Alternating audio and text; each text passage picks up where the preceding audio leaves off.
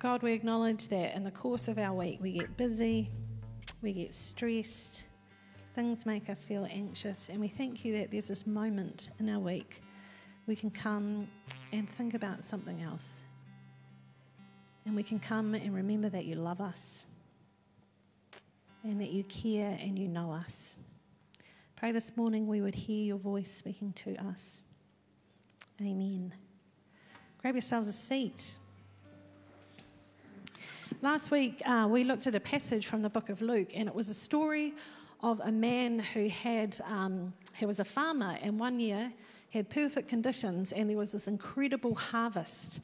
And he looked at all this food he had, excess food. He's like, what am I going to do with all this food? I know, I'll tear down all my barns and I'll build bigger ones. And I'll hoard all the grain that I've got for myself. And in the story, God says to the man, you fool, tonight you're going to die, and who's going to get all your grain then?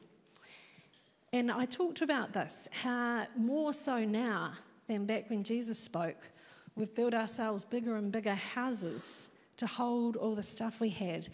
And some of you will have seen that show, Sort Your Life Out NZ, and the producer says that the average New Zealander has 64,000 items in their homes. And I don't know if any of you know these stats, but every 50 years our houses double in size. So if you think back to a cottage that people lived at the turn of the last century, really little. And then, you know, by the 1950s they've doubled, and now they've doubled again. And why is it? Because we have to have somewhere to put all our stuff. So today I want to ponder a little bit on why we do this. Well, that's the sort of question behind some of this. Why are we hoarding all this stuff?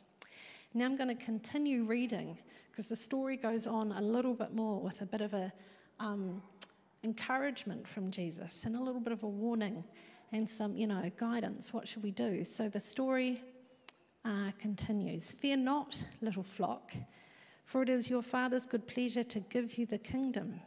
Sell your possessions and give to the needy. Provide yourselves with money bags that do not grow old, with a treasure in heaven that does not fail, where no thief approaches and no moth destroys. For where your treasure is, there will be your heart also. Stay dressed for action and keep your lamps burning, and be like men who are waiting for their master to come home from the wedding feast, so that they may open the door to him at once when he comes and knocks. Blessed are those servants whom the master finds awake when he comes. Truly I say to you, he will dress himself for service and have them recline at table, and he will come and serve them. And if he comes in the second watch or in the third and he finds them awake, blessed are those servants. But know this, if the master of the house had known at what hour the thief was coming, he would not have left his house to be broken into. You also must be ready, for the Son of Man is coming at an hour you do not expect. Now, this is a passage in two halves. The first half is this continuation from last week. Don't hoard, because moths are going to destroy, thieves break in. And then there's the second half, which is a little bit harder to understand, where Jesus is saying kind of, I'm going to come back eventually and show yourself ready. Some of you may have heard the joke, Jesus is coming, quick, look busy. This is kind of a little bit like this. And the challenge here is not this wondering, you know, when's Jesus coming back? What's this end of the world? What's all that about? The focus is on what are you meant to be doing. So theologian Jim Rice says this, the point for Jesus was not so much the not knowing when he would return, as it was the question of what we do in the meantime. In other words, our task is not to worry about tomorrow, but to be about the daily work of faithfulness. And it's interesting that they've sort of paired these two parts of the passages together, because it's the reminder, what do we do in the waiting? There's this promise that one day everything will be put right. But until it is put right, what do we do? And I guess there's this warning here, because what we tend to do is get anxious and start hoarding and build ourselves bigger and bigger houses to hold all our stuff, because that's what we immediately see in front of us. And Jesus is encouraging us, you know, be careful, little flock. Seek the kingdom. This isn't the thing to put your time and energy into. I've been thinking about this whole thing about moths destroying. And in some passage it says where moths and rust destroy.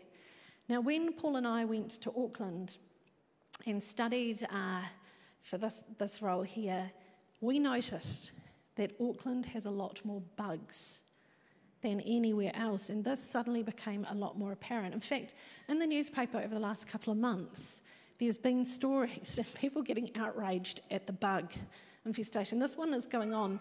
They were in everything. This person's talking about meal moths. The woman battles Countdown over pantry infestation. Countdown is denying that it's them. They're saying you already had them. They can even climb through plastic. The bottom one is a response. Tinfoil is no barrier for Indian meal moths infestations, a regular occurrence, Bugman says. Auckland woman's pantry inundated with larvae from a packet of brown rice. This is a real issue for people in the top of New Zealand, this issue of moths. And it made me think when I read this passage, here in cold Christchurch, we don't have to worry about this so much. When we moved back from Auckland, people said, oh, poor you, you're going into the cold. I'm like, oh, how little you understand. The cold kills bugs. When we went up there, it wasn't just like the crawly bugs.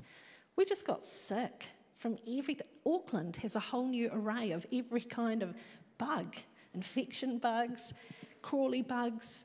And in Auckland, they just throw out antibiotics like lollies. You go to the doctor, antibiotics, because you just get sick all the time. Well, we discovered people from Christchurch that go to Auckland get sick because it's this whole different ecosystem of weirdness. So what we had to contend with when we were in Auckland, here it is. Ants. I'm pretty sure there was some sort of ants nest somewhere on the property, and you just couldn't leave anything out, ever. And I discovered that ants can crawl under the lip of a honey plastic thing, under and into the honey, and be, floating, stuck in the top of your honey. And then the moths. One day, I opened our pantry, and it was like the bat cave. I opened it, and just moths coming out. Now, I know now that this was the first sign and I needed to take immediate action. But I was just like, whoa, what was that? That was weird. Anyway, this went on for a few weeks. And then we sort of noticed in everything we ate, sort of had different texture. Sort of a little bit, sort of web-like structures over the food. And you had to wash everything. And in the end, one Saturday came like, this is it. Out came the wheelie bin. Opened it and just started going through pretty much everything in the pantry had to be chucked down. Like, where is this coming from? Then on the very top shelf, in a cereal packet, my beautiful Vogels cafe-style, my treat, occasional, there they were, just the seething mass. It was just disgusting. Out went. The carpet also always looked like that. Apparently there's something called a carpet beetle. And never have I seen in Christchurch, but definitely in Auckland, cockroaches, which you can't kill. They're there. And what this reminded me of is in this passage where Jesus is talking, he's in a hot country. Hot country equals bugs. And so when you hear the story of a man building bigger and bigger barns, the foolishness of it becomes a lot more apparent when you realise what they would have been dealing with. Locusts, mice, rats, moths, the works. And there's probably no real way of keeping them out. So when Jesus is calling the man a fool for hoarding all his grain, he is foolish because moths are going to destroy it. It's just going to disappear away. And so here is this passage for today. Be careful. I have this one other picture. The only thing I've discovered in Christchurch is merino, because you've got to have your merino in Christchurch. And I don't know if you've ever put your merino into, the gentle wash in the washing machine. It comes out with holes in it. Apparently, that's because a moth destroys just enough of the fabric that when you wash it, it breaks it down. So there is obviously something in Christchurch, but there's that story. So here we are. Jesus is speaking in Palestine. It's hot. People are hoarding. And he's telling them, don't be so foolish. This is not what abundance is for. You didn't get a good harvest so you could hoard. You have excess to share with those in need. Here is Jesus' instruction. If you have more than you need, share with those around you. I think this is really difficult. In our culture, there are whole industries designed to make us feel like we do not have what we need, that we are suffering, that if only we had this item here, our lives would be better and more fulfilled. And yet here is Jesus' instruction, be careful. Be careful, little flock. Don't get sucked into this way of thinking. Some of the other passages that tell the same story talk about where moth and rust destroy. And I was curious, what did they have? This is just sort of at the beginning of the Iron Age, and what were they using? And this is from an archaeological dig site in Galilee, in Israel. And here's the sort of things that they had. You can see it's mainly implements for gardening. And I thought, would they have had a lot of iron? When Jesus sort of says, don't hoard things of iron because they're going to rust. Why would they have been hoarding, and what would have been going on there? And I sort of did a little bit of probably research too much around the whole, because this article was really interesting.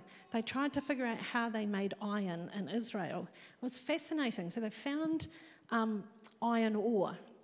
So there's deposits of iron ore in Israel. So they would have been able to make implements there, but then the other thing they needed to be able to find was coal. And you need quite a lot of iron ore and coal to then successfully make iron. And so they think that this is probably the process that they used, and people are trying to recreate it. First thing you do is you create an open fire here with wood, and for 10 hours you stoke that fire and you burn the iron ore. And this makes it, I don't actually know what it does for it, 10 hours, but I think it makes it soft enough, that you can then smash it. So the next stage is you have to, maybe with this thing here, you've got it in the rock. You've got to smash all the iron ore into tiny little pieces, so quite labour intensive. And the next thing, you've got to put it in the kiln, and you will have made this kiln out of clay, so quite labour intensive, and you had to fire the kiln. So it's got to be able to withstand heat. So already we're talking days of effort have gone in. And then you put the iron ore in and the coal, and that has to get up to 1,300 degrees and burn for 10 to 12 hours with a bellow being pumped on it at all times. It needs a constant flow of air going in. So when they've recreated these, they actually use hairdryers and put them on stands just to blow the air in. No hairdryers back in Jesus' day. So someone is in there with a bellows, 10 to 12 hours. And that happens, then they smash the kiln to get it all out. And 35 kgs of iron ore is going to get you 7 kgs of iron. So that gives you the raw materials. And then somebody, a smithy, or maybe people learn to do it themselves, have got to, produce the actual goods from it. So it's this huge labour-intensive process, which is going to take weeks, days if not weeks, to be able to create the iron in order to make tools. And what struck me is, when you see it like this, this is what people are giving their lives to. To do this, to start to create excess iron, you've got to really dedicate big chunks of your life to this process. And I found this other image, and I think this is probably where people start to hoard iron. This is from the Middle East, bit of a grainy picture. But you can see here, people are making iron and beginning to hoard it. And it's interesting when you have a lot of stuff and you're fearful of thieves breaking in and stealing, what you start making. And you can see these here, they are sword blades. So here, this economy starts to emerge where people have more than enough. And then you have to start defending what you have. And then you create enemies and fear.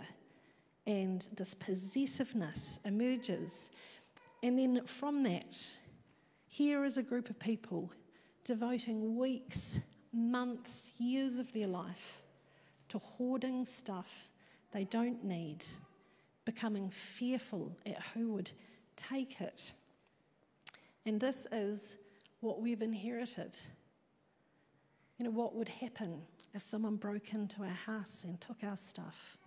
What would happen if we don't manage to buy the nicer goods that we want? What would happen if we didn't keep up with the Joneses? I read this interesting kind of twee little parable this week, but I thought it had a good point.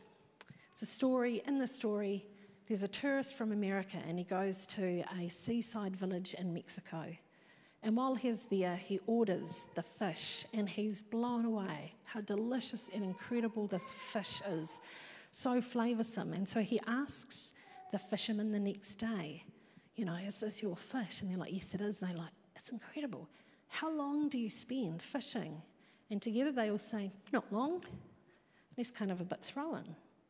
He's from America and he's got an MBA and he knows that there's a business opportunity, you know, here. And he says to them, well, what do you do instead of fishing? And they're like, oh, we sleep in late, we play with our children, we eat meals with our family, and in the evenings we go round to our friends' houses and we tell stories and we sing together and we laugh and we have a good time. And the guy from America's like, this isn't good. Let me give you some hot tips here. What you need to do is spend longer fishing and then sell your excess fish, and then you'll be able to buy another fishing boat. Then you'll be able to employ people.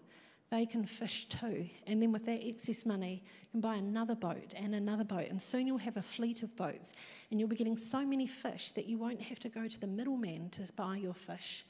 You'll be able to do real deal directly with the factories. And then once you're really big, you can invest your profits and start building your own factory and process your own fish.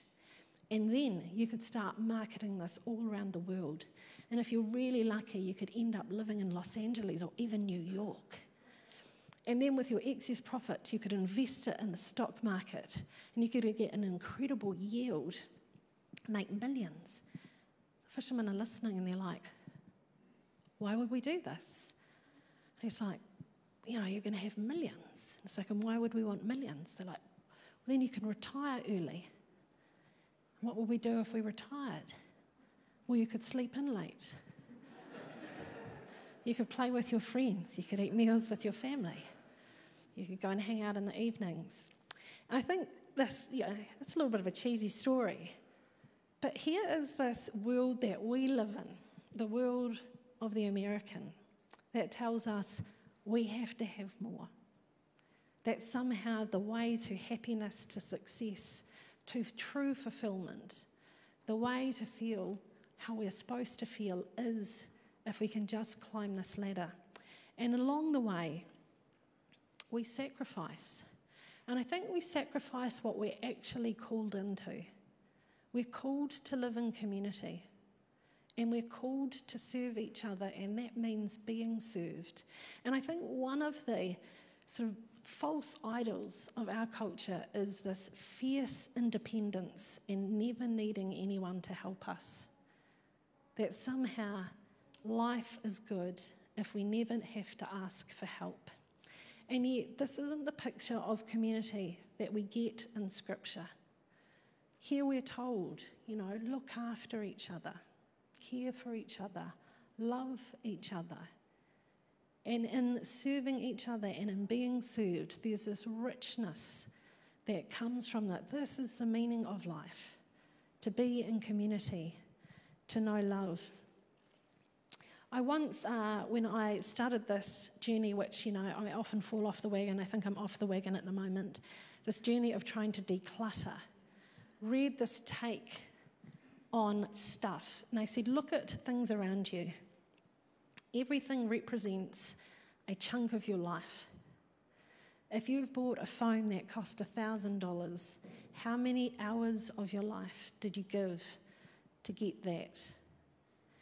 And then if you look at your wardrobe, what's it worth? How many hours of your life did you give? And when you start when you stop thinking of things of, it cost this much money, but it cost this much of my life to get things, makes you a little bit more cautious. But I think it's really tempting. You know, for us, we can go into Bunnings and buy an iron spade for $15. And we kind of forget that this is part of our life. But I think even more than that, the thing to remember is that often it's other people's lives too. For our life to keep going as it is, we're asking them, give up your whole life so that I can have these things cheap and I can fill my house and I can build a bigger house and fill it with more spades than I could ever use, with more tools, with more implements. Jesus is warning us against this. This is not what we were created for. They were not created for this. Our society where we end up hoarding is not what we were created for.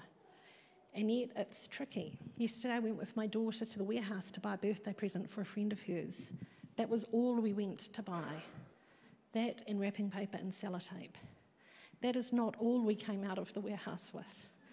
Because, you know, it's calling. It's calling to my daughter. It's calling. All of a sudden you're like, oh, yes, she does need new clothes. It's very hard in our culture to kind of go, I don't need this. What am I giving up? Who am I asking to serve me when I have these? Yet this is the reminder Jesus gives his followers. As Christian thinker Denise Anderson says this, if I put a lot of money into a car, I'm likely to keep the oil changed, tiles rotated and interiors detailed. If I put my treasure into the poor, I'm going to care that they're attended to and their voices are heard. I'm going to care about systemic inequality that keeps people in poverty. I'm going to invest my time not only in ensuring that my neighbours have their immediate needs met, but also in dismantling those systems that keep people chronically poor. Jesus said, where your treasure is, there your heart will be also. I think the biggest challenge here is truly believing that we are loved more than we could ever imagine by the source of the entire universe, by the being that brought life on earth and everywhere we see it. The creator of the universe loves us. We are enough. And we're called then to share that love to a broken and hurting and anxious world. We are enough. I often wonder what would happen if Christians were known as those really content people who are happy and full of joy and not running after stuff. And this is what Jesus wants for us, this deep sense of peace and contentment. And this is what he's calling us into, not this kind of radical, horrible life where we look like freaks, but this true sense of joy and contentment.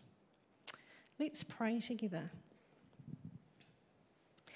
Jesus, you talked to your disciples about this not because you wanted to ruin their lives, but because as the creator of all things, you know what makes us truly happy, what brings peace and contentment. And we live in a world that has lost the ability to find those things, and we go looking for them in all the wrong places.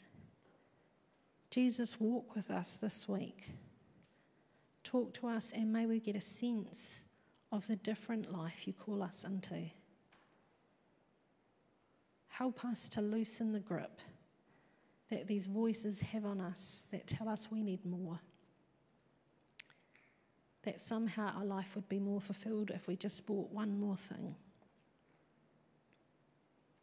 Help us to live in a space where we know that we are loved, and that that's where we can find true meaning and purpose. Amen.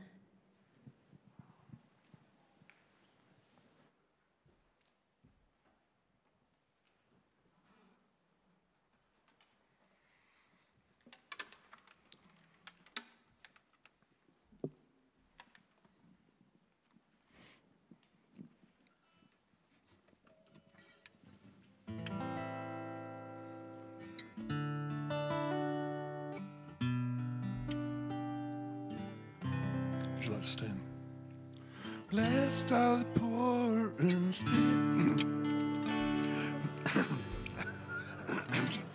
And blessed are the poor in spirit, for theirs is the kingdom of heaven. Blessed are those who mourn, they will be comforted. Blessed are the meek, for they will inherit the earth. Blessed are those who hunger and thirst for righteousness, they will be filled. They will be filled. This is the kingdom.